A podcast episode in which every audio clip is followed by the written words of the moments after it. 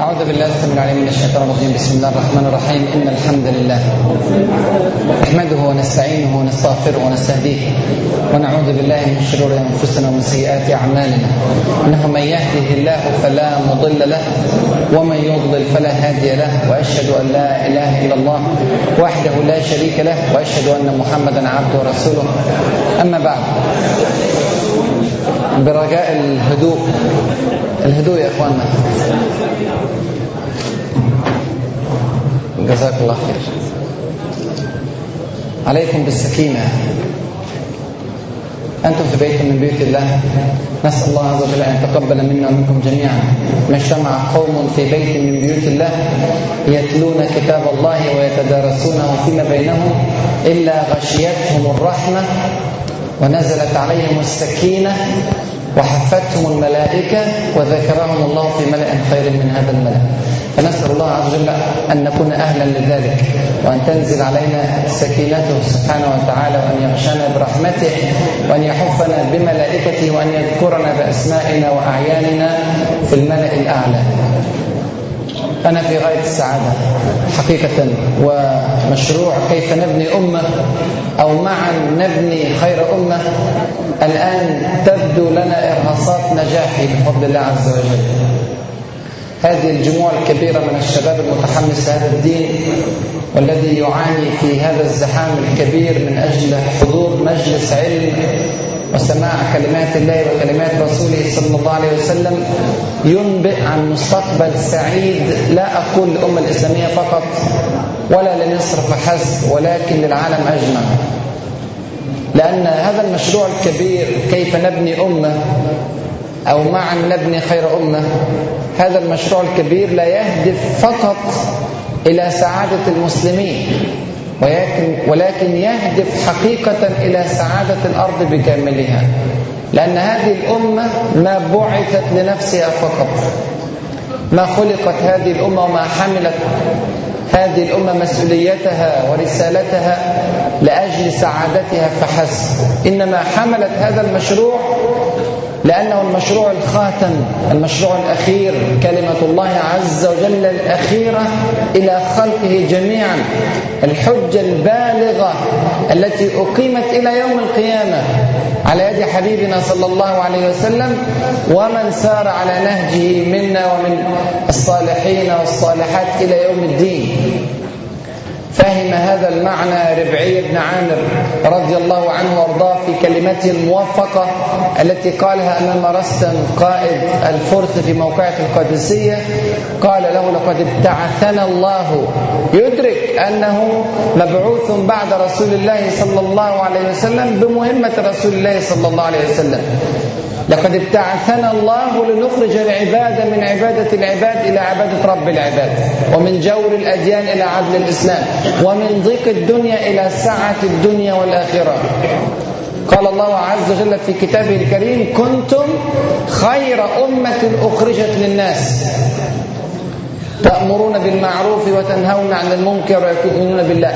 هذه الأمة لم تخرج لنفسها فقط إنما أخرجت للناس. كنتم خير أمة أخرجت للناس، لكل الناس. الأرض يا إخواني تعاني من ظلم شديد وبعد عن الأخلاق والقيم وبعد عن كل ما هو نبيل. حقيقة تعاني الأرض، تعاني فوق كل ذلك هي تعاني من بعد عن ربها وعن خالقها سبحانه وتعالى. لعلكم تقرؤون الإحصائيات وتدركون المأساة التي تعيشها الأرض في زماننا الآن. تنتظركم حقيقة 77% من سكان الأرض لا يعبدون الله عز وجل. تخيل، أكثر من 3/4 العالم يشرك بالله عز وجل. 1,000 مليون إنسان في الأرض يعبدون البقر من دون الله عز وجل. 1,000 مليون. 2 بليون إنسان في العالم، 2 مليار من البشر يعبدون البشر من دون الله عز وجل، يؤلهون عيسى عليه السلام أو يقولون عليه أنه ولد لله عز وجل. تعالى الله عما يقولون علوا كبيرا. هذا يحدث أمام أعيننا، نشاهده ونعلمه. هل تحركت قلوبنا لهذه القضية الكبرى؟ ملايين يعبدون غير الله عز وجل، 1,000,000,000 في العالم ينكرون وجود الإله أصلا، ملاحدة، شيوعيون، كفار لا يؤمنون بالله عز وجل ولا باليوم الآخر ولا برسوله الكريم صلى الله عليه وسلم، لا يعرفون كلمة عن القرآن الكريم ولا على هدي النبي صلى الله عليه وسلم. في رقبة من هؤلاء؟ هؤلاء لا يعرفون الحق إلا عن طريقنا، ليس هناك رسول بعد رسولنا صلى الله عليه وسلم، وليس هناك دين بعد دين الإسلام، ليس هناك كتاب بعد القرآن. هذه الأمة الخاتمة التي سيحفظها ربنا عز وجل إلى يوم القيامة لتقيم حجته على خلقه جميعا في أدغال أفريقيا، في الصحراء، في أعماق الصحراء، في أعالي الجبال، في الشرق والغرب، من اليابان إلى أمريكا، من أقصى الجنوب إلى أقصى الشمال. كل هؤلاء البشر إنما خلقوا ليعبدوا الله عز وجل، وما عرفوا كيف يعبدوه، لن يعرفوا ذلك إلا عن طريقنا. هذه قناعتنا وهذه عقيدتنا، وهذا آخر أنبياء الله عز وجل ينبئ بذلك الأمر صلى الله عليه وسلم. سيصل هذا الدين بعز عزيز أو بذل ذليل إلى كل بقعة على ظهر الأرض. قال رسول الله صلى الله عليه وسلم في حديثه الشريف في صحيح مسلم عن ثوبان رضي الله عنه وارضاه: إن الله زوى لي الأرض مشارقها ومغاربها، وإن أمتي سيبلغ ملكها ما زوي لي منها. الله أكبر. لا يقول ستبلغ الدعوة، ولكن سيبلغ ملكها.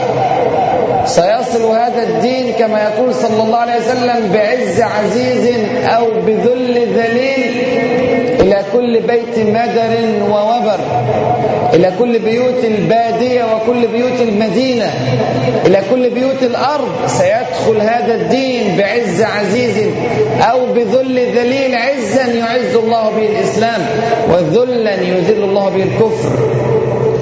لكن من يقوم بهذا الدور؟ من يتحرك هذه الحركة؟ إن لم نكن نحن سيأتي الله عز وجل بغيرنا من أبناء نفس الأمة الإسلامية التي أوكلت لها هذه المهمة الكبيرة، مهمة البلاغ عن رسول الله صلى الله عليه وسلم بعد موته، مهمة حمل الرسالة إلى يوم الدين. يا أيها الذين آمنوا ما لكم إذا قيل لكم انفروا في سبيل الله ثاقلتم إلى الأرض أرضيتم بالحياة الدنيا من الآخرة، فما متاع الحياة الدنيا في الآخرة إلا قليل. إلا تنفروا يعذبكم عذابا أليما ويستبدل قوما غيركم ولا تضروه شيئا، والله على كل شيء قدير. إذن قضية بناء الأمة الإسلامية، هذا الصرح الضخم الهائل، هذه القضية الهائلة، هي قضية كل مسلم حضر في هذا اللقاء أو سمع عنه أو تحركت عاطفته وقلبه وروحه ونفسه لنصرة هذا الدين ولإقامة هذه الشريعة. ولو لم يفعل استبدل، يأتي الله عز وجل بقوم يحبهم ويحبونه أذلة على المؤمنين أعزة على الكافرين يجاهدون في سبيل الله ولا يخافون لومة لائم. هي قضيتنا. إذن هي قضية كل مسلم استمع إلى هذا الكلام، عرف هذه القضية، عرف أن الأرض تعيش مساء كبيرة كما ذكرنا، شرك بالله، ظلم، استبداد، قهر، جوع وعطش، وعشرات الآلاف ومئات الآلاف بل والملايين يموتون جوعا هنا وهناك، ومنهم من أبناء الأمة الإسلامية في الصومال، في السودان، في غيرها من بلاد العالم الإسلامي. منا بلاد محتلة، ما زالت محتلة منذ سنوات وسنوات، منها من احتل منذ عشرات السنين. فلسطين محتلة منذ عشرات السنين. من سنة 1917 محتلة من الإنجليز ثم من اليهود الصهاينة، نسأل الله عز وجل أن يكتب لها التحرير الكامل. تركستان محتلة منذ أكثر من 300 سنة، شيشان محتلة، كشمير محتلة، أفغانستان محتلة، العراق محتلة، سبتة ومليلة في المغرب محتلة، جنوب السودان قطع وفصل. ما الخطب؟ ما الذي يحدث؟ أين المسلمون؟ الآن بفضل الله عز وجل إرهاصات بدايات التغيير ظهرت، والأمة الإسلامية تستعيد نشاطها وتوقظ الحمد لله من غفوتها ومن كبوتها، وبدأت تحمل رسالتها فلا تتقاعصوا. المهمة كبيرة والخطب عظيم، والعالم كله ينتظر، العالم كله ينتظر حقيقة، يحتاج إلى أمة الإسلام. عندما بعث حبيبنا صلى الله عليه وسلم وحمل رسالته إلى العالم، كان العالم في وقته صلى الله عليه وسلم في أشد الحوج إلى مثل هذه الرسالة النقية البهية الطاهرة. كان يحتاج إلى ذلك الأمر لأن الفساد عام في كل مكان وقت البعث النبوية، حتى قال حبيبنا صلى الله عليه وسلم في الحديث الشريف وكلكم يعرفه، حديث صحيح مسلم عن عياض بن حمار رضي الله عنه وأرضاه، قال فيه صلى الله عليه وسلم: إن الله نظر إلى أهل الأرض عربهم وعجمهم فمقتهم جميعا، مقتهم جميعا، كرههم أشد الكراهية، إلا بقايا من أهل الكتاب. لكن جل أهل الأرض مقتهم ربنا، كرههم ربنا. لماذا؟ أشركوا به، عبدوا غيره من دونه عز وجل، خرجوا عن الأخلاق الحميدة، عن السلوك المستقيم، وصاروا في كل طريق منحرف. فجاءت الرسالة النبوية هداية للناس، أخرج الله عز وجل الناس من الظلمات إلى النور برسولنا صلى الله عليه وسلم. الآن العالم يعود إلى نفس المأساة التي كان عليها، كثر الظلم والفساد، واحتاج الناس إلى ما احتاجوا إليه من عدة قرون. وهكذا كلما دخلت الأرض في نفق مظلم، وكلما عاشت مأساة التي تعيشها الآن، احتاجت إلى هذا الدين، واحتاجت إلى هذه الأمة وإلى أبنائها، تحتاج إليها حوجا حقيقيا. والله منكم من سافر إلى بلاد الشرق أو الغرب ورأى حال الناس، حتى البلاد التي يعتبرونها متقدمة، البلاد التي يظنون أنها وصلت إلى قمة الحضارة، يعيشون مأساة حقيقية، يعانون معاناة كاملة. زرت معظم هذه البلاد، الناس تعيش في تخبط وفي ألم، أعلى معدلات الانتحار موجودة في أعلى بلاد العالم رفاهية، موجودة في السويد وفي الدنمارك وفنلندا والنرويج، والآن في اليابان. كلما ارتفع مستوى المعيشة كلما عاش الناس في تخبط أكثر ومعاناة أكبر، اكتئاب وانتحار وعلاقات سيئة شاذة في داخل الأسرة الواحدة، رحم متقطع، بنيان متفكك، أسر متهدمة. والعالم كله ينتظر الخلاص. أين الخلاص؟ في أيديكم، في كتاب الله عز وجل وفي سنة رسوله الكريم صلى الله عليه وسلم. تركت فيكم ما إن تمسكتم به لن تضلوا بعدي أبدا، كتاب الله وسنتي. حديث الحبيب صلى الله عليه وسلم في الحاكم والبيهقي ومالك عن عمرو بن عوف رضي الله عنه وأرضاه: تركت فيكم ما إن تمسكتم به لن تضلوا بعدي أبدا، كتاب الله وسنتي. العالم ضل، بل ضل المسلمون كثيرا، ضل المسلمون عقودا متتالية، لأنهم تركوا كتاب الله وسنة رسوله صلى الله عليه وسلم، ولا خلف لوعد الله عز وجل. قال ذلك حبيبنا صلى الله عليه وسلم، وقال ذلك ربنا عز وجل في كتابه الكريم: الضلال المبين في عصيان رسول الله صلى الله عليه وسلم، في عصيان الله عز وجل ورسوله الكريم صلى الله عليه وسلم. قال: وما كان لمؤمن ولا مؤمنة إذا قضى الله ورسوله أمرا أن يكون لهم الخيرة من أمرهم، ومن يعص الله ورسوله فقد ضل ضلالا مبينا. عصيان الله مخالفة كتابه عز وجل، وعصيان رسوله صلى الله عليه وسلم مخالفة سنته صلى الله عليه وسلم، هذا يساوي الضلال المبين، يساوي المعاناة الكاملة، يساوي حياة الضنك الذي وصفها ربنا عز وجل في كتابه: ومن أعرض عن ذكري فإن له معيشة ضنكا ونحشره يوم القيامة أعمى. حياة الضنك هذه ليست متوازية مع الحالة المادية والاقتصادية، قد تكون الحالة المادية في أعلى مستوياتها، المدخول الذي يدخل إلى البلد في الموازنة العامة هائل غير متخيل، مليارات وراء مليارات، والعالم يعاني خواء روحي، بعد كامل عن رب العالمين، حصل انتكاس في الفطرة، عدم تناسق مع المجتمع، مع الفطرة، مع الكون اللي عايش جواه، هذا كله يؤدي إلى حالة من الضنك يعيشها الناس. والخلاص في أيدينا، ده مشروع كيف نبني أمة، ومشروع حتمي. الله عز وجل شرع أن يكون الرسول صلى الله عليه وسلم آخر الرسل، وهذا آخر الكتب، وهو سبحانه وتعالى يعلم أن الأرض بكاملها بعد ذلك تحتاج إلى هذا الدين، ومن ثم حمل هذه الأمة مسؤولية حمل هذا الدين إلى كل بقاع الدنيا. إذا خالفت الأمة هذا الأمر ضاع الهدف من وجودها. الأمة هذه لم تخلق لنفسها فقط، بل خلقنا الله عز وجل لنكون شهداء على الأرض جميعا، بل والله نشهد على من سبقنا من الأمم ولم نره بأعيننا، نشهد بما عندنا في كتاب ربنا وفي سنة حبيبنا صلى الله عليه وسلم. يأتي الله عز وجل بنوح عليه السلام يوم القيامة كما صحيح مسلم ويسأله: هل بلغت قومك؟ فيقول: نعم يا رب بلغت. فيسأل ربنا عز وجل قومه: هل بلغكم نوح؟ يقولون: ما جاءنا من نذير، يكذبون. فيقول الله عز وجل وهو أعلم لنوح عليه السلام: يا نوح من يشهد لك أنك قد بلغت؟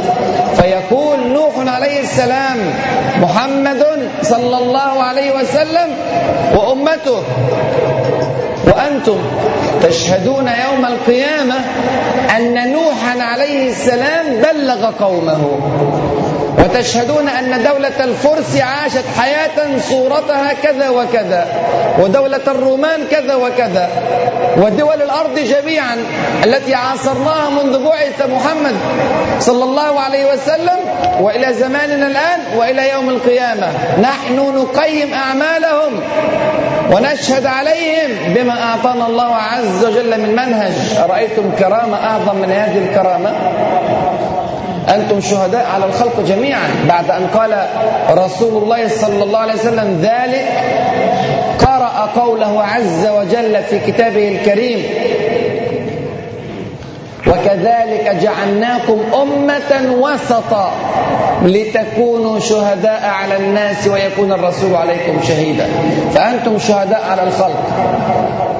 لا يغرنك تقلب الذين كفروا في البلاد، ترى الدولة العظمى ودولة كبرى وصواريخ باليستية عابرة للقارات وأقمار صناعية، فيشعر المسلم أحيانا بالدونية، أنه أقل من غيره، وينسى أنه يأتي الله عز وجل به يوم القيامة يشهد على أمريكا، ويشهد على روسيا، ويشهد على اليابان، وعلى ألمانيا، وعلى أهل الأرض جميعا، ممن يقولون أن الفجوة بيننا وبينهم واسعة.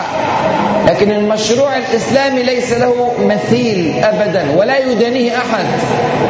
هذا المشروع الذي عرف الخلق بربهم عز وجل، والذي وضع المقاييس والمعايير السليمة للأخلاق الحميدة.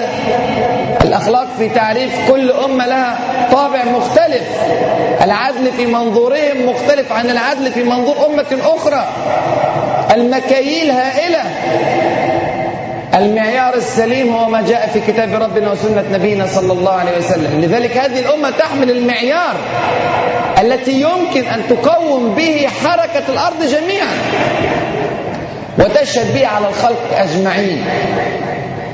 ولذلك إخواني ضعف هذه الأمة ينذر بكارثة في الأرض.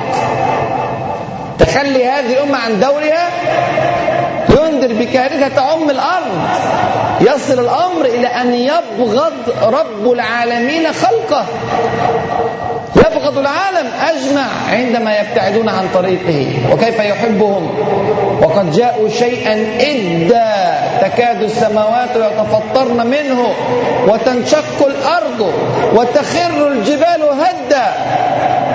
هكذا ثلاثة أرباع العالم على هذه الصورة التي ذكرها ربنا عز وجل. تخيل كيف نبني أمة، كيف نستطيع أن نغير الأحداث، كيف نقود العالم كله إلى الخير، كيف نسعد الناس دنيا وآخرة. دنيا وآخرة. البناء كلما كبر كلما في ظن الناس صعب.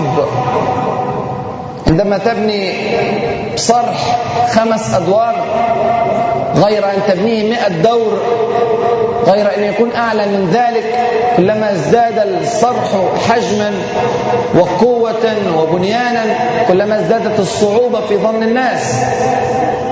لكن سبحان الله في الإسلام هو يسير على من يسره الله عليه.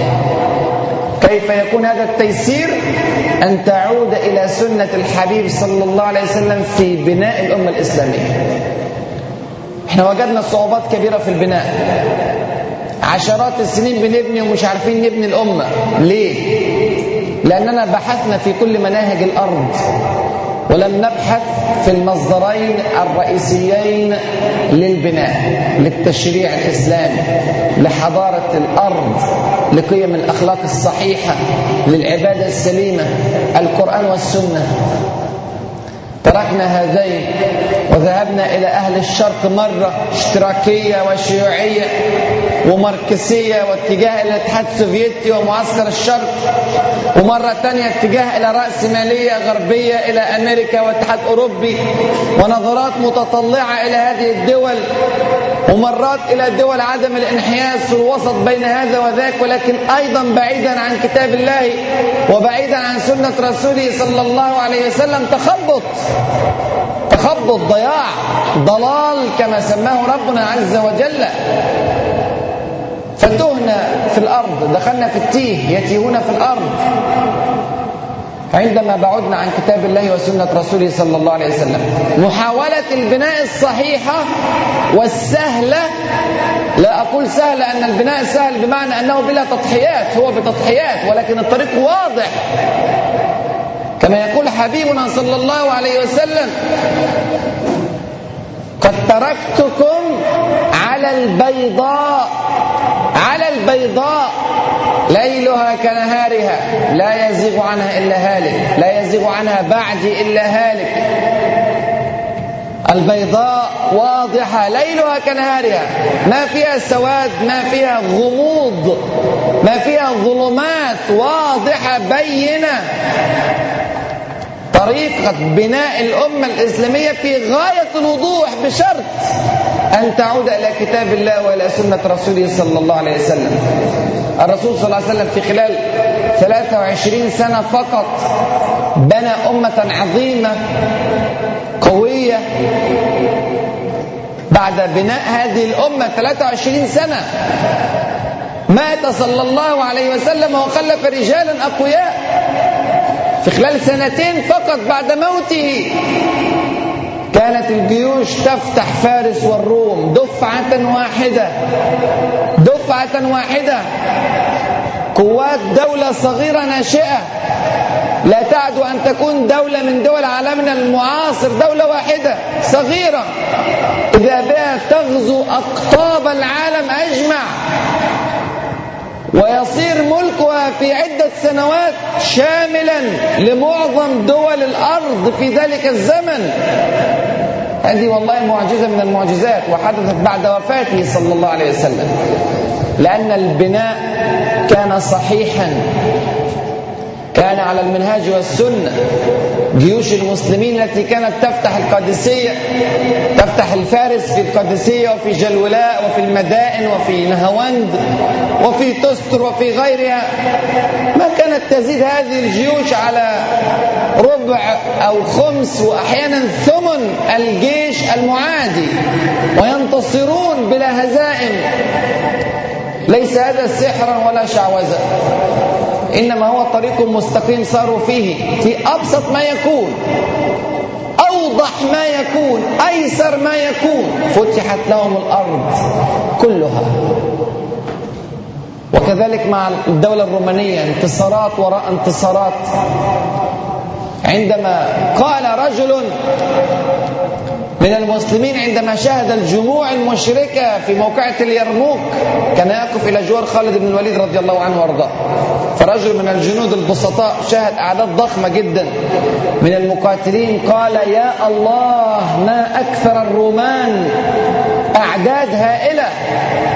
بدأ الرجل يحسب الأمر كما يحسبه بعضنا الآن، أعدادهم كبيرة وأعدادنا قليلة، أموالهم كثيرة وأموالنا زهيدة، عدتهم بالغة، صواريخهم عابرة للقارات، أقمارهم الصناعية هائلة، مخابرات وعلاقات ومؤسسات ومخابرات. فيشعر المسلم بالقلة بالدونية. رجل في الجيش قال هذه الكلمات غضب.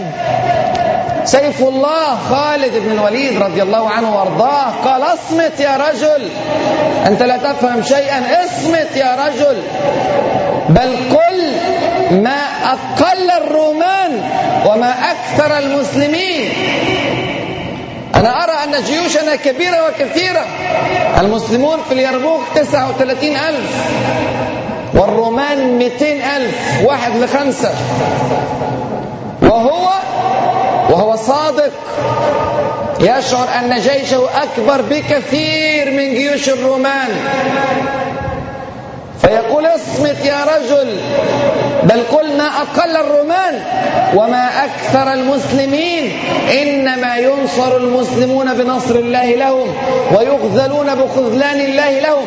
والله، اسمع، والله لوددت أن الأشقر، حصان بتاعه اللي بيقاتل عليه ما كانش معاه في ذلك اليوم، لوددت أن الأشقر براء من توجيهي، كنت أتمنى أن يكون حصاني سليما وخيلي في حالته أقاتل عليه، وأنهم أضعفوا في العدد، لأني أقاتل على جواد لم أتدرب عليه كثيرا، لم أتعود عليه كثيرا، فالموقف متوازن، 40,000 أو 39,000 ضد 200,000. لو حصاني معايا والله لو 400,000. لوددت أن الأشقر براء من توجيه وأنهم أضعفوا في العدد. حصان خالد بن الوليد ب200,000 رومي، هو بكام؟ احسب، هو حاسبها كده. أقول لكم هو بكام؟ هو ب2 مليون وأكتر. جبت الكلام ده منين؟ أم خالد رضي الله عنه وارضاه. أم خالد عندما مات خالد بن الوليد قامت ترفيهي، تقول فيه الشعر، عندما مات ترفيهي بأبيات من الشعر، قالت: أنت خير من 1,000 من الناس إذا ما كبت وجوه الرجال. المعارك أنت خير من 1,000. سمعها عمر بن الخطاب الفاروق الملهم: لو كان بعدي نبي لكان عمر بن الخطاب، حديث صحيح. سمعها، كان في خيمته فسمع الصوت خارج الخيمة، فقال: من هذه؟ قالوا: هذه أم خالد ترثيه. قال: صدقت، الحسبة التي حسبتها صحيحة، صدقت إن كان لك ذلك. حقيقة كان يساوي أكثر من 1,000,000، عشان كده لما كان بيدخل موقعة قدامه بقى 10 أضعاف 20 ضعف، مش فارقة، هو لوحده 1,000,000 ومعاه ما شاء الله برضو رجال على الطريق وعلى النهج. لماذا قيم ب1,000,000؟ إنسان وأكثر من مليون إنسان خير من 1000. لماذا؟ لقوة ساعده، لبراعة خطته، لكثرة سلاحه وأمواله؟ أبدا والله، لشدة ارتباطه بالله عز وجل. ما قال في موقعة من المواقع أبدا: انتصرنا على الرومان، انتصرنا على الفرس، انتصرنا على المرتدين. ما قال ذلك أبدا، إنما كان دائما يقول: نصرنا الله عز وجل على الرومان، أذل الله عز وجل الفرس بنا. هكذا دائما ينسب إلى الله عز وجل. هذا بيت القصيد. فعرف من أين يأتي النصر، وما النصر إلا من عند الله. واضح الأمر عنده، عشان كده بينتصر في كل معاركه، في كل المعارك دون هزيمة، لأنه يعرف من أين يأتي النصر. وضع يده على السر وليس بخافيا على أحد. كتاب الله بين أيدينا وسنة حبيبنا صلى الله عليه وسلم محفوظة. فهذا الأمر يا إخواني في أيدينا. السلاح الذي كان في يده أعطاه الله لنا وحفظه لنا وأبقاه لنا. لا حجة لنا على الله عز وجل، إنما حجة الله بالغة سبحانه وتعالى. انتشر الإسلام في كل مكان على أيدي هؤلاء الفاهمين في سنوات قليلة. لا أقول يا إخواني أن طموحنا أن نسود الأرض بعد عدة قرون أو بعد عدة عقود، إنما الأمر قريب جدا جدا إذا فقهنا كيف تبنى الأمم. ولا تبنى الأمة الإسلامية إلا بمنهج حبيبنا صلى الله عليه وسلم. أي مخالفة تحدث التأخير في البناء وقد تؤدي إلى الهدم الكلي. وليست هناك كرامة لإنسان معين إذا خالف مهما كنت. لا تقل نحن مسلمون مهما كنا وهم كفار، فينصرهم الله عز وجل عليهم على أي حال. الواقع غير ذلك، وقرأه الفاروق الملهم رضي الله عنه وأرضاه. نبه الجيش المسلم المتجه إلى القادسية، قال لهم: اسمع كلمات الموفق، قال: ولا تقولوا إن عدونا شر منا فلن يغلبنا أو لن ينتصر علينا، فإن الله عز وجل سخر المجوس وهم عباد النار كفار، سخرهم على اليهود وهم أهل كتاب، فجاسوا خلال الديار، وكان وعدا مفعولا لما خلفوا أمر الله عز وجل. اليهود في كل أحوالهم أهل كتاب، والمجوس عباد نار، ومع ذلك سخرهم الله عز وجل وأذل بهم أهل الكتاب عندما خالف أهل الكتاب سنة الله عز وجل ومنهج الله عز وجل. فالفاروق ينبه الجيش: أنتم لا تنصرون بالعدة والعتاد، ولكن تنصرون بطاعتكم لربكم ومعصيتهم له. طاعتكم لله عز وجل ومعصية العدو لله عز وجل. فإن تسويتم في المعصية كانت لهم الغلبة عليكم بقوة العدة والعتاد. الكرة في ملعبنا، الأمر في أيدينا. إن تنصروا الله ينصركم. الأمر عندك، قدمت النصرة لدين الله عز وجل، فرغت وقتك وجهدك ومالك ونفسك وكل حياتك لله عز وجل. نصرك، وعندما ينصرك يعزك دنيا وآخرة. إذا حدثت المخالفة حدثت المصيبة. وراجع أحد، موقعة أحد، راجع هذه الموقعة الكبيرة العظيمة، قائدها حبيبنا صلى الله عليه وسلم، وجنودها خير الناس قرني ثم الذين يلونهم ثم الذين يلونهم. هذا الجيش خالف مخالفة، وليس كل الجيش الذي خالف بعضه. فليحذر الذين يخالفون عن أمره أن تصيبهم فتنة أو يصيبهم عذاب أليم.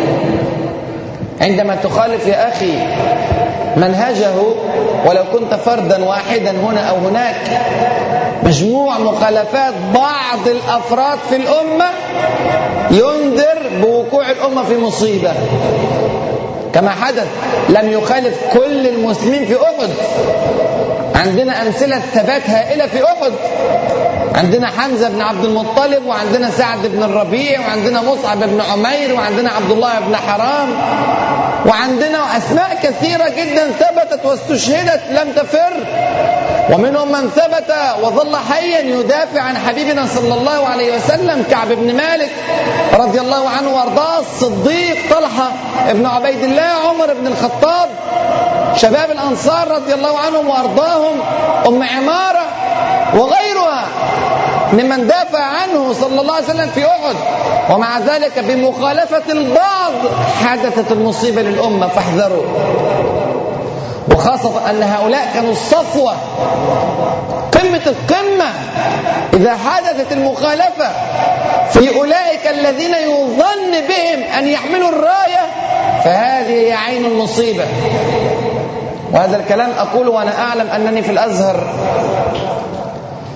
مع الشباب الذين توكل إليهم مهمة قيادة هذه الأمة.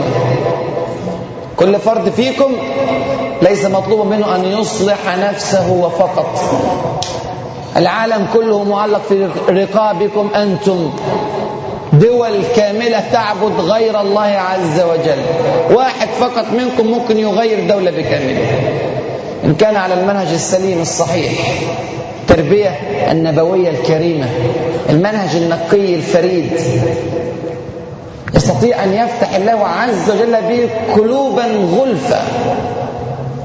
سبحان الله حقيقة، لأن الحق غالب، قوته من الله عز وجل، هو الذي يفتح القلوب له، لكن بشرط أن تكون أنت على المنهج. ما هو المنهج؟ بسيط واضح جلي. اقرأ أي كتاب في السيرة، الرسول عليه السلام من لا شيء، من أمة ليس فيها إلا هو صلى الله عليه وسلم، عندما نزلت عليه الدعوة لم يكن في أرض مكة من الموحدين إلا بقايا من أهل الكتاب، رجل أو رجلين فقط، حتى هؤلاء لم يعيشوا لينصروه، حتى يكون هو البداية الوحيدة الفريدة ليس معه أحد. وبدأ العمل، مضى وقت النوم يا خديجة، بدأ العمل، فإذا بالأمور الحمد لله واضحة جلية بينة. إيه اللي عمله صلى الله عليه وسلم عشان نشوف إحنا ماشيين على المنهج ولا لا؟ 13 سنة في فترة مكة المكرمة، إعداد عقائدي، إعداد أخلاقي، إعداد قيمي، وإعداد لعلاقة المسلم بأخيه المسلم. هذه فترة بذل فيها وقتا وجهدا وتضحيات، ما كانش أول حاجة بتشغله بناء المؤسسات الاقتصادية، العلاقات السياسية العالمية، التغيرات الموجودة على الساحة في العالم، وإن كان يقرأ ذلك في ذلك الوقت، يعلم ما يحدث في فارس وفي الروم وفي أقطاب العالم، ويبشر المسلمين أنهم سيملكون كل ذلك وهم في فترة الاستضعاف. قولوا لا إله إلا الله تفلحوا، قولوا لا إله إلا الله تملك العرب والعجم. يفتح هذه الآفاق وهو في فترة مكة المكرمة، لكن يبني بالطريقة السليمة، لأننا كتير جدا دلوقتي وخاصة في هذه الآونة مع اقتراب الإسلاميين من كراسي الحكم واحتماليات السيادة والسيطرة والقيادة لهذا البلد ولغيره، ممكن نحاول ناخد طريق سريع فيما نظن إلى التمكين، إلى القيادة، إلى الحكم، فنخطئ خطأ كبيرا أننا لم نسر في طريقه صلى الله عليه وسلم، طريقه بناء عقيدة سليمة، بناء أخلاق قويمة، ولو بذل فيها الوقت والجهد. علاقتك بربك كيف هي؟ عندما تجد أن الأمور قد صعبت والمشاكل قد زادت، راجع نفسك، علاقتك بربنا شكلها ايه؟ منكم من يحضر في درس الرواس، درس بتاع يوم الثلاث بعد صلاة العشاء بكرة ان شاء الله. من 3-4 أسابيع عملنا استبيان على قيام الليل. قيام الليل بعد 2 أو 3 في قيام الليل عملنا استبيان على قيام الليل. للأسف الشديد الذي يحافظ على القيام الليل، قيام الليل في كل ليلة لا يعد أن يكون أقل من 10% من الحضور في مجلس علم، لا يكون من الأمة. بنتكلم على ناس حريصة على العلم وحاضرة الدرس ومنتظمة فيه، فكيف كان قيام الليل في حال من بنى هذه الأمة؟ كان مفروضا عليهم في أول الأمر ثم أصبح نافلة، خفف عنهم. يقول الصحابة الكرام رضي الله عنهم وارضاهم: عندما خفف عنا الآن خفف الله عنكم، سواء في العدد أو في قيام الليل، في التشريعات، في أمور ربنا سبحانه وتعالى خفف عن المسلمين. قال: عندما خفف عنا كنا نختم القرآن في 7 أيام، كل يوم يرى 4 أجزاء وشوية في قيام الليل. كيف حالكم مع القيام؟ إن كان قيامك لله عز وجل ضعيفا، فبناء الأمة يصبح رخوا هشا ضعيفا كذلك. مدرسة الليل هي المدرسة التي كان يأخذ منها الصحابة الزاد فيتحركون في بقاع الأرض جميعا فيفتحونها. هذا عنصر. كيف حالك مع ذكر الله عز وجل؟ هل تذكر الله عز وجل في كل أحوالك كسنته صلى الله عليه وسلم، أم أنك تغفل عن ذلك كثيرا، تنسى كثيرا؟ مر عليك الأوقات، الساعات والساعات، قد يكون الأيام دون أن تذكر الله عز وجل. كيف حالك مع القرآن الكريم؟ في كم تختم كتاب الله عز وجل قراءة وفهما وتدبرا وحركة به وسط الناس، دعوة به مع الناس؟ هذا الكتاب الحكيم العظيم الذي افتقر إليه عامة الناس الآن، كيف حركتنا به؟ هذه القضايا شغل بها رسولنا صلى الله عليه وسلم 13 سنة كاملة، واستمرت معه بعد ذلك في فترة بناء المدينة، المؤسسات بقى في المدينة المنورة استمر هذا الأمر. وراجع سورة البقرة، سورة التشريعات الكثيرة التي نزلت على حبيبنا صلى الله عليه وسلم، في كل آية تقريبا تذكير بالله عز وجل، مع أنها سورة قوانين ودساتير وتشريعات. فالبناء كان على هذه الصورة. رقم 1، علاقة قوية متينة واضحة برب العالمين سبحانه وتعالى، إيمان جازم بالوقوف بين يدي الله عز وجل يوم القيامة والحساب على كل ذرة في حياتنا. كيف نستحضر هذا اليوم في حياتنا؟ هل نتذكره فقط عندما نحضر في مجالس العلم أو عندما نشيع الموتى، ولا هذا أمر حاضر في أذهاننا صباح مساء؟ هذه القضايا لابد أن تشغلنا.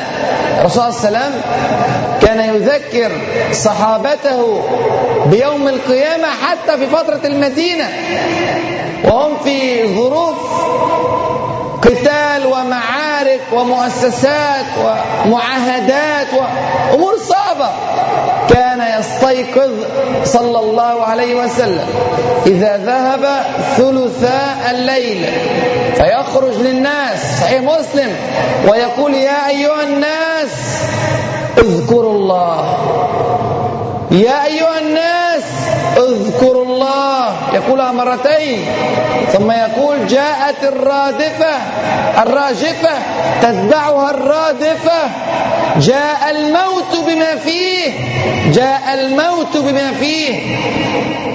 لم ينشغل بحياته السياسية وحياته العسكرية وحياته الاقتصادية والاجتماعية بالتفاعلات الهائلة مع المشركين واليهود والنصارى بمشاكل الأمة الإسلامية، لم ينشغل بذلك كله عن قيام الليل وعن يوم القيامة وعن التذكير بالله عز وجل. هذه كانت سمة الأمة الإسلامية التي تستطيع أن تبني. إن كنت خاويا من هذه المعاني فلا تسأل عن بناء الأمة الإسلامية. المسلم الذي يقيم الليل ليلة وينام ليلة، يحسن في يوم ويسيء في يوم، في هذه الأمور الكبيرة لا يستطيع هو بحال أن يبني الأمة. قد ينجو هو، لكنه ليس مؤهلا لبناء هذا الصرح الكبير. هذا محتاج نوعية خاصة جدا من الرجال والنساء، نوعية خاصة رجالا ونساء. دخل حبيبنا صلى الله عليه وسلم المسجد فوجد حبلا ممدودا بين ساريتين، فقال: ما هذا؟ قالوا: هذا حبل لزينب، زينب بنت جحش رضي الله عنها وأرضاها، أم المؤمنين، تصلي ما شاء الله لها أن تصلي من الليل، فإذا فترت تعلقت به، تتعلق بالحبل حتى لا تنام، حتى لا تقعد، لا تسقط، تربي نفسها، تجاهد نفسها. هذه هي الدعامة التي قامت على أكتافها الأمة، وصلت إلى درجة قيام الليل، إلى الدرجة التي ينهاهم فيها رسولنا صلى الله عليه وسلم عن هذه الكثرة في القيام. قال: حلوه فليصلي أحدكم نشاطه، فإذا فتر أو كسل فليقعد أو يضجع. وصلوا إلى حب قيام الليل إلى درجة أن زاد الأمر عن الحد، فبدأ يقلل صلى الله عليه وسلم منه. هذه النوعية التي يمكن أن تبني الأمة. بناء الأمة مش قضية عسيرة يا إخوانا، مش معقدة، ما حدش يقوله إزاي هنعمل مستشفيات على مستوى المستشفيات الأوروبية، وإزاي هيكون عندنا جيش على مستوى الجيش الأمريكي، وإزاي هذه ليست قضية بالمرة. هذه في فترة مكة المكرمة لم تشغل رسولنا صلى الله عليه وسلم أبدا، وإحنا مش هنعرف نقفز مباشرة هكذا على فترة المدينة وعلى قواتها بدون الإعداد العقائدي والأخلاقي والمجتمعي الذي كان في فترة مكة المكرمة. إن وجدنا في أنفسنا أننا قد فعلناه حقا، فهنا نستطيع أن ننفتح على الدنيا ونقود العالم دون أن نفتن في هذه الدنيا. أما ببناء عقائدي ضعيف وأخلاق هشة لا نستطيع أن نقيم الأمة كما ينبغي أن تقام، تسقط في لحظات، ما نستطيع أصلا أن نقيمها. تجد معوقات هائلة، فشل وراء فشل، ضياع وراء ضياع، ضلال وراء ضلال. لماذا؟ البناء ليس على الصورة النبوية، وليس هناك صورة تماثلها أو قريبا منها، لازم يكون على المنهج النبوي. والله لو أتينا من 1000 طريق وطريق لن ندخل الجنة إلا خلفه صلى الله عليه وسلم، لا تفتح الجنة إلا له، ولا يسقي من حوضه صلى الله عليه وسلم إلا من سار على طريقته ولم يبدل من بعده صلى الله عليه وسلم. فارجعوا لهذه المناهج الواضحة البينة. حياته كانت على هذه الصورة صلى الله عليه وسلم في المدينة وفي مكة، لكن في فترة البناء الأولى في الأساس كان هذا هو الشغل الشاغل له. فراجعوا حالكم فيه، قيام والصيام وصلوات الجماعة وذكر الله عز وجل وتذكر الآخرة وتذكر الموت، العيش في هذا الجو، الزهد الكامل في الدنيا. ليس معنى الزهد في الدنيا أن تكون فقيرا، ولكن ألا تتعلق بها، لا يتعلق بها قلبك، لا ترسم مشوار حياتك بناء على تحصيل الأموال أو تكثير المتاع أو بناء القصور والديار، إنما حياتك حيث أرادك الله عز وجل، وحيث طلب منك، وحيث أحب أن تكون وأن توجد. والعلاقة المجتمعية بين المسلمين، وهذا الكلام في غاية الأهمية في زماننا الآن، في وقتنا الآن، في هذا الشهر الذي نعيش فيه والشهر القادم والذي بعده. العلاقة بين المسلم وأخيه المسلم، الآن نجد للأسف الشديد صراعات بين طوائف من المسلمين كلها ملتزم، كلها يرغب في إقامة هذا الدين ونشر هذه الدعوة وعزة هذه الأمة، ونجد صراعات بينهم، شقاقات وخلافات وتنازعات. مع هذا التنازع لابد أن يأتي الفشل، ما في احتمالية أخرى، لأن هذا كلام رب العالمين سبحانه وتعالى: ولا تنازعوا فتفشلوا وتذهب ريحكم واصبروا إن الله مع الصابرين. في الزمن الأول عندما كان يبني صلى الله عليه وسلم كان هذا من أهم الأشياء التي يحافظ عليها صلى الله عليه وسلم.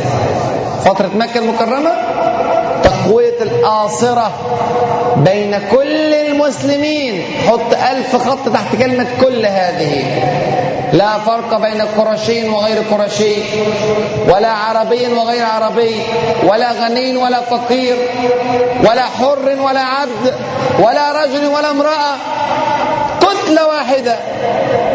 المجتمع المسلم كتلة واحدة ما يستطيع أحد أن يخترقه. هكذا حب لأخيك ما تحب لنفسك، هذا أمر من لوازم البناء. أما التشتت والفرقة والتنازع والتنابز بالألقاب والتعليق على سلبيات الطرف الآخر والإنكار عليه الدائم والنظر إلى القشة في عين أخيك ولا تنظر إلى الجذع في عينك، هذا كله من علامات الفشل. تجد بعض الطيارات منشغلة كل الانشغال باصطياد الأخطاء للطيار الثاني وينسى أنه عنده قصور هو الآخر، هو بشر، كلنا يخطئ، كل ابن آدم خطاء. خطاء بهذه الصيغة، صيغة المبالغة، يعني كثير الخطأ. ينظر إلى الطرف الآخر يفعل كذا وكذا، يرضيك أنه يفعل كذا وكذا، وينسى أنه يقع هو الآخر في أخطاء كثيرة قد عفى الله عز وجل عن الآخر وأن يفعلها. هكذا طبيعة الإنسان، هكذا يتعالى فوق إخوانه فيحدث الشقاق والخلاف. مع هذا الشقاق والخلاف فشل، سواء السبب من عندك ولا من عنده، دي مش القضية دلوقتي، إنما في فشل موجود. وعندما هاجر صلى الله عليه وسلم إلى المدينة المنورة، انظر إلى اليهودي شاس بن قيس في كلمة حكيمة عجيبة قالها لليهود. هو جميعا تحفظون هذه الكلمة، لكن قفوا أمامها وتدبروا فيها. قال: يا بني يهود، لن يكون لكم مقام في المدينة إذا اجتمع ملأ بني قيلة. مين ملأ بني قيلة؟ الأوس والخزرج. الأوس، شوف النظرة، الأوس والخزرج فصيل من المسلمين الصادقين وفصيل آخر من المسلمين الصادقين، إذا اجتمعوا لن يكون هناك مقام لليهود في المدينة المنورة. هذه رؤية رجل حكيم شاس بن قيس، وإن كان يهوديا لكن عرف المشكلة فين.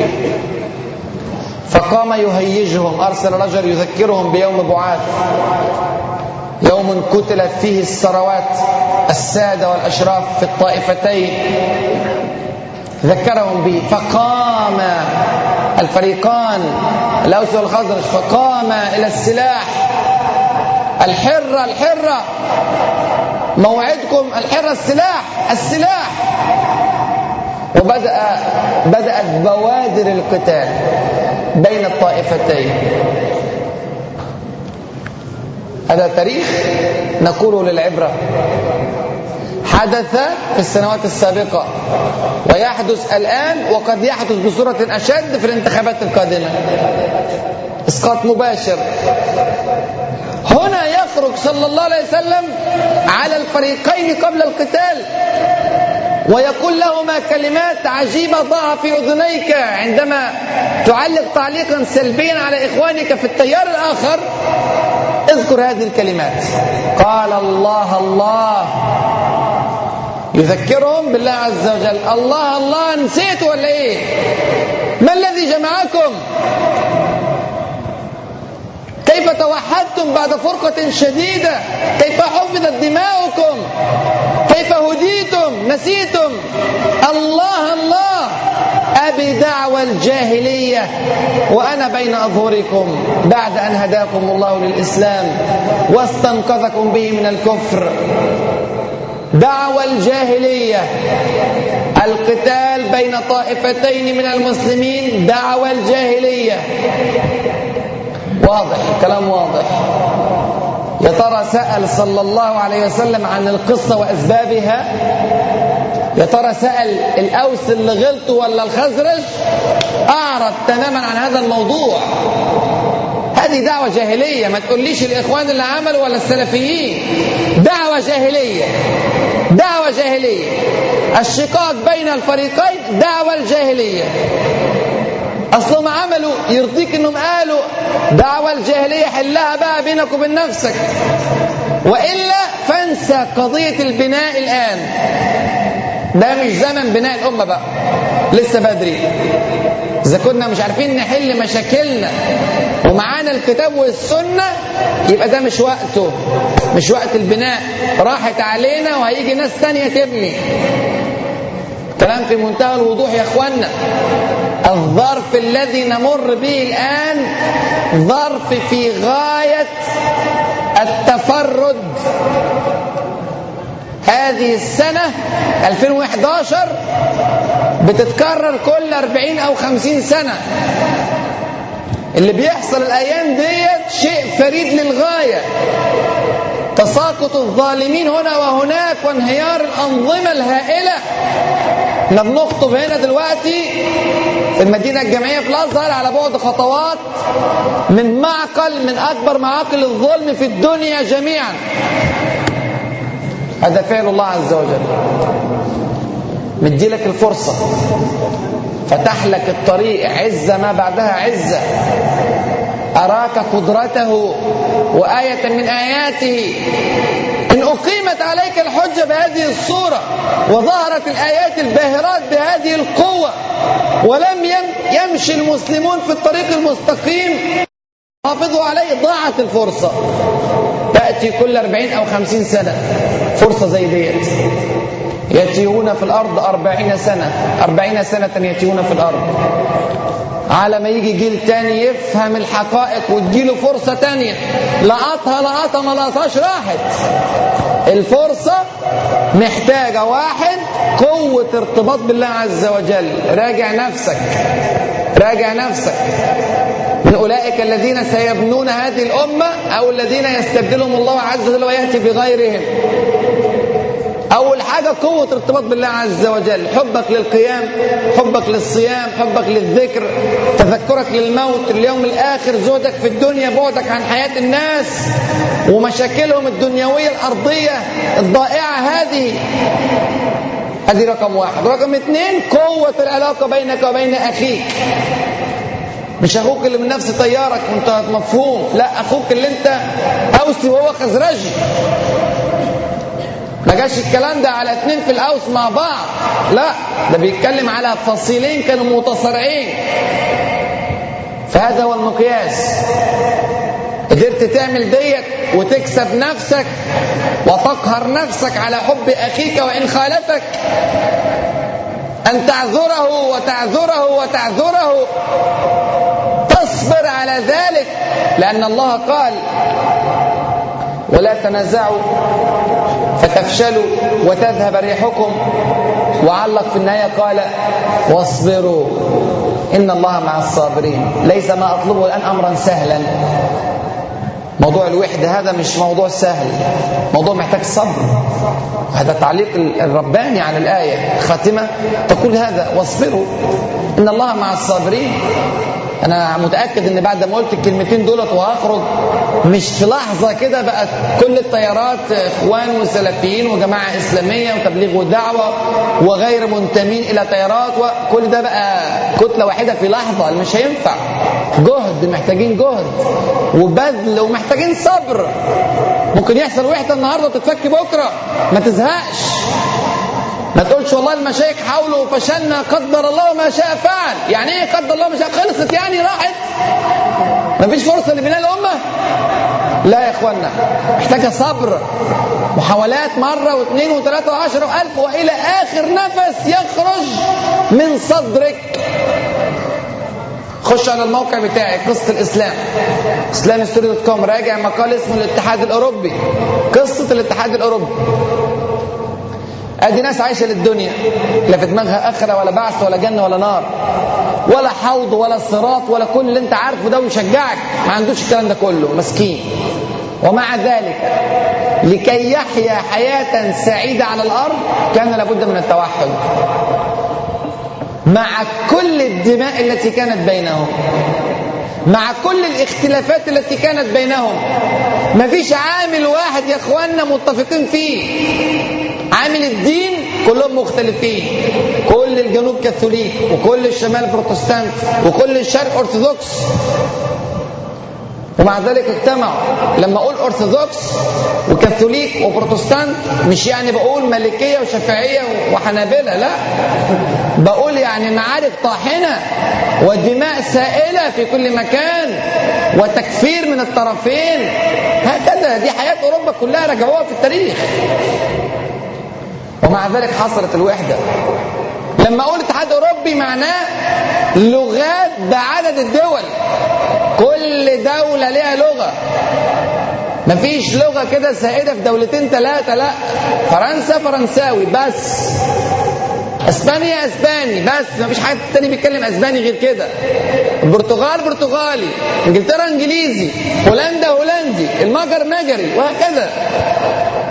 ودولة واحدة، اتحاد اوروبي، حاجة واحدة دلوقتي. لما بتتكلم عن المستوى الاقتصادي مستويات هائلة، زي ما دخل فرنسا وألمانيا وإنجلترا ومستويات عالية، دخل برضو رومانيا وبولندا واليونان، وبلاد اقتصادها تعبان ضعيف هش تماما، عرقيات مختلفة.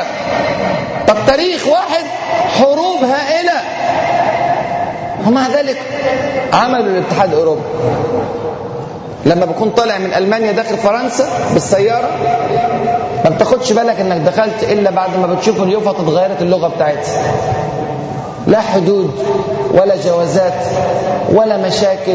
الناس والله كنت لسه معدي من فرنسا لسويسرا من حوالي شهرين ثلاثة، المفروض في محطة كانت قديما فيها، مع ان سويسرا مش داخلة في الاتحاد الاوروبي زي بقية الدول، ومع ذلك شالوا الحدود. اشمعنا احنا شالوا الحدود؟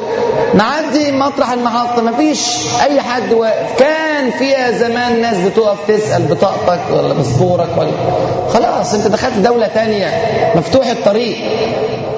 الناس عشان سويسرا البنزين فيها غالي بيروحوا يملوا بنزين من فرنسا ويرجعوا تاني سويسرا عادي. والناس بتشتغل الصبح هنا وبتروح تمام هنا. ألمانيا وحدود ألمانيا مع فرنسا برضو ستراسبورغ في شرق فرنسا قريبة جدا من ألمانيا، كتير جدا من الألمان اشتغلوا في فرنسا وروحوا يناموا في ألمانيا بالليل والعكس. هذه دول. عارف يعني ايه ألمانيا وفرنسا؟ راجع سنة 45 أو من 39 ل 45 تعرف يعني ايه ألمانيا وفرنسا.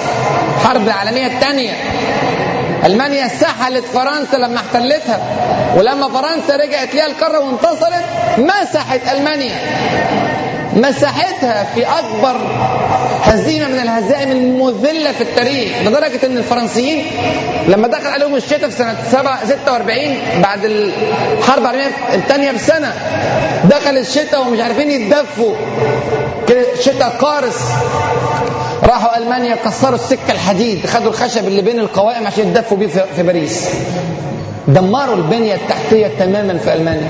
دلوقتي متوحدين لأن المصلحة في كده. هذول عقلاء لقطوا شيئا لم يلتقطه المسلم. ليه؟ أليس عندنا في كتابنا ما يدفع إلى الوحدة بين المسلمين وأن هذه أمتكم أمة واحدة؟ ما عندناش التحفيز هذا، ما عندناش في السنة مطهرة عليكم بالجماعة، فإنما يأكل الذئب من القاصية، من أراد بحبوحة الجنة فليلزم الجماعة. يقصد ماذا؟ جماعة الإخوان، ولا يقصد جماعة السلفيين، ولا جماعة الشيخ فلان، ولا جماعة الأمة الإسلامية؟ يقصد هكذا الأمة الإسلامية، مش فريق وفريق 15,000 فريق جوا المسلمين، كل شيخ وليه طريقة ما ينفعش. في هذا التوقيت اللي احنا بنمر فيه بأزمة حقيقية، وهو زمن تغيير حقيقي، لازم الكلام ده يكون جوانا كلنا، يكون جوانا. ما حدش يقول ده كلام المشايخ الكبار لما يتوحد رئيس الاتجاه كذا مع رئيس، او رئيس حزب كذا مع رئيس حزب كذا. لا، هذا يبتدي من عندكم انتوا. المستويات بتاعتكم انتوا هي اهم مستويات. لو الجو العام بتاعكم حب، هتلاقي الجو العام يطلع فوق حب طبيعي. ومعظم المشاكل بتيجي من تحت على فكرة. تلاقي المشايخ علاقتهم ببعض في غاية الاحترام، والطلبة من تحت طحن في بعض. ليه كده؟ والله كنت في السويس، واحنا يعني في الحمد لله توحدنا نسبيا كده في موضوع نعم ولا في التعديلات الدستورية. الاتجاهات كلها كانت على طريقة واحدة بعد النجاح الحمد لله، 77% حاجة جميلة. رحت ادي محاضرة في السويس بعدها بكام يوم، واحد بيقول لي يرضيك يا دكتور، احنا الاثنين بنقول نعم للتعديلات الدستورية. يجي اخ من التيار الفلاني يعلق اللوحة بتاعته اللي بتقول نعم فوق اللوحة بتاعتنا. يا عم الدنيا واسعة، هو شايف ان هو ده الامر بالمعروف بتاعه، ان يحط لوحته فوق لوحة اخوه. والله كان واحد يعني بيشتغل معانا من المنيا بيقول لي زمان، بيحكي لي على موقف قديم لما كنا ندعو صلاة العيد، الإخوان عاملين صلاة عيد، والسلفيين صلاة عيد، والجماعة الإسلامية صلاة عيد، فبيجي يحط برضه لوحات الدعوة لصلاة العيد فوق لوحة أخوه. يعتبر هذا أمر معروف ونهي عن المنكر. الملعب كبير يا إخوانا، ناس هائلة محتاجة دعوة. انسى الشقاق مع أخوك وفكر في الآلاف اللي محتاجين، ملايين بلايين محتاجين دعوتك. فما تنشغلش بنفسك وما تنشغلش بإخوانك، وحد صفك، هو ده اللي ممكن نبني بيه الأمة من جديد. مش عارف تعملها، يبقى استنى شوية بقى، 40 سنة كده، 50 سنة تتحل إن شاء الله، وربنا يجيب ناس تانية محترمة تفهم القرآن والسنة وتغير. إنما الفرصة عندك دلوقتي كبيرة قوي والله، عز الدنيا والآخرة. نازل لأخوك كده ولين له، هتلاقي الأمور إن شاء الله مشيت، والدولة اتبنت وبقت قوية، والأمور سلسة للغاية، بركات من السماء والأرض تنزل عليها. الأمر الثالث هو الإعداد، حسن الإعداد. الأمر الأول قوة ارتباط بالله عز وجل، والأمر الثاني قوة علاقة بينك وبين إخوانك، والأمر الثالث إعداد جيد. مش معنى أن أنا قلت الأمرين الأولانيين أن أنا نقعد في البيت نقيم علاقات الحب بيننا وبين إخواننا، ونقيم علاقات القيام بيننا وبين الله عز وجل، ونسيب الدراسة ونسيب الشارع ونسيب البناء والمعمار والمستشفى مش هينفع الكلام ده. احنا محتاجين قوة كذلك في الإعداد. ما ينفعش طالب ملتزم عنده الرغبة في بناء الأمة يجيب مقبول. يعني مقبول، مقبول يعني بالعافية قبل، كان ممكن يبقى مرفوض بس بقى مقبول. ما ينفع واحد يقول لك طب يطلع بمادتين كمان، اصل ايه؟ اصل مفرغ وقته للدعوة. ما شاء الله، ما شاء الله، فرغ وقته للدعوة وبيطلع بمادتين. ايه دعوة؟ ايه ملوش دعوة، ده ملوش دعوة خالص فعلا. وراجع نفسك برضه، قالوش والله مشغول جدا وهموم الامه الاسلاميه مقدراه، تعبان يا عيني مسكين، ما بين الحزب الفلاني للحزب العلاني، ما بين مسيره لمظاهره، ما بين مجله حائط لندوه، ما بين دكتور راغب للدكتور زغلول، ما بين وصيت اخر السنه تضحيه في سبيل الله. ما شاء الله في ميزان حسناتك ان شاء الله. ما ينفعش يا اخوانا. المسلم متميز، مش عايزك بس تنجح، مش عايزك يعني بس تطلع من الأوائل، لا تكون متميز في مجالك. ليه هقعد طول عمري اخد العلم من الغرب؟ ده احنا حتى العلوم الإنسانية بنروح للغرب ناخدها. كنت لسه بعمل بحث النهارده الصبح في الحوار في حياة الرسول صلى الله عليه وسلم. اكتب كده كلمة الحوار وخش على المواقع العربية، فن الحوار، فن التواصل بين الناس، تلاقي معظم من يتكلم بالمناهج الغربية. ازاي تأثر على الناس بالمناهج الغربية، ازاي تتواصل مع الناس بالمناهج الغربية، ازاي يحبك الناس بالمناهج الغربية. الله، هذا ليس عندنا في كتاب ربنا وسنة نبينا صلى الله عليه وسلم. العلوم الإنسانية هذه، التاريخ، لماذا نقرأ التاريخ بالمدارس الغربية؟ ما عنديش أنا دراسة التاريخ على منهج القرآني ومنهج الرباني، منهج الحبيب صلى الله عليه وسلم، تحليل التاريخ ودراسته واستخراج العبر والعظات وبناء الأمم وسقوط الأمم. أليس هذا في كتاب ربنا وسنة نبينا صلى الله عليه وسلم؟ فنون علم الاجتماع، علم السياسة. واحد بيقول لك أنا من العلمانيين، أو يعني منقولش من المنتمين إلى العلمانيين، لكن هو بيحب الإسلام وبيحب بس في البيت بيصلي يصوم يذكر الله، أو مش علماني صرف يعني، مش ممكن ليوم الآخر يعني.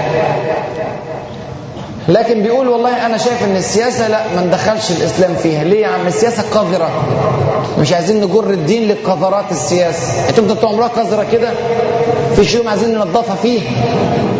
هو بيتنظف بالإسلام، هو مش واخد باله أن هذا العلم له أصول في هذا الدين. أسلافنا اللي سادوا الأرض كان عندهم حاجة اسمها السياسة الشرعية، كيف يحكم الحاكم، كيف يتحرك الوزير، كيف يكون سلوك الأمير، الإدارة والتنظيم وكل شيء موجود في هذه الشريعة. تركتكم على البيضاء ليلها كنهارها. لكن مين هيطلع لي أسس الإعلام الصحيحة من كتاب ربنا وسنة نبينا إلا متخصص؟ الإعجاز الطبي في القرآن الكريم مثلا، انت راجل بتدرس هندسة ولا بتدرس شريعة ولا بتدرس فلك ولا أي شيء، لما تمر على آية فيها هذا الإعجاز الطبي ما تاخدش بالك منها، لا تدرك عظمتها، محتاجة واحد متخصص. كذلك أمور السياسة، من المتخصصون اللي هيقدر يطلع قواعد سياسة الدول وسياسة الأمم وسياسة الناس من كتاب ربنا وسنة نبينا صلى الله عليه وسلم؟ واحد متخصص ويدرك كل المدارس ويعلم كيف يمكن أن تسوس الناس بكتاب ربنا وسنة نبينا صلى الله عليه وسلم. الاقتصاد الإسلامي أروع اقتصاد وأقوى اقتصاد وأحكم اقتصاد، لأن هو لم يضعه بشر، إنما هو من عند رب العالمين. لا يقوى أمامه اقتصاد. من يدرك قيمة الاقتصاد الإسلامي؟ رجل متخصص في الاقتصاد، يعرف يرد الحجة بالحجة والدليل بالدليل وبرهان برهان، يعرف يقول لك إن الربا حرام عشان هو الكوارث كذا كذا كذا، رد علمي موثق، فاهم الدنيا بتتكلم في إيه، وفاهم البورصة وفاهم البنك الدولي وفاهم العلاقات اللي ما بين الدول اقتصاديا، وعنده كتاب ربنا وسنة الرسول صلى الله عليه وسلم، فيستطيع أن يحسن الحجة، يفسر للناس صح، يحبب الناس في الدين. كل ده محتاج تخصص، إعلام، اقتصاد، اجتماع، لغة. عندكم في الأزهر الألسن، مش كده ولا لغات ترجمة؟ لا، الألسن في عين شمس لغات ترجمة. يعني ايه تكون طالب ضعيف في لغات الترجمة؟ معناها ايه كده؟ معناها ان في دولة من اللي انت تدرس لغتها راح عليها الاسلام، وما ارسلنا من رسول الا بلسان قومه. والله اول ما تروح امريكا ولا تروح اوروبا وتتكلم بلكنة شوية يعرف ان انت اجنبي، على طول بتنزل في المستوى عنده مهما كنت تتكلم كلام حكيم. محتاجين الناس تتكلموا اللغة كأهلها. ازاي الكلام ده؟ محتاج شغل بقى، محتاج جهد، مش مجرد انك نجحت وخلاص. وهكذا عد في كل فرع. الهندسة ازاي انا هكون عندي انا بنيان هندسي ذره فلك مراصد هندسه طبيه اي فرع من الفروع على مستوى العالم وعايز اكون دوله قويه والحاجات دي عندي ضعيفه. انا منتظر الغرب عمل ايه، رسم ايه، صنع ايه عشان اقلده. لا، لازم اعدي هذه المرحله. الاعداد الجيد، تفوق في كل المجالات. بهذه الامور الثلاثه تبنى الامه، بغيرها لا امل، مفيش فرصه. الامل في البناء هيظل موجود دايما بس مش بينا، بغيرنا. طب ليه؟ هي كده كده هتبنى ان شاء الله، وعد الله عز وجل، لكن لازم تكون مشارك في هذا الدور. لو فقهنا هذه الامور ما احتجنا وقتا طويلا. ما انه والله كن فيكون قضية مش صعبة بالمرة، مفيش حاجة اسمها صعب وسهل عند ربنا سبحانه وتعالى. الأمور كلها مستوية، كن فيكون، انتهت القضية.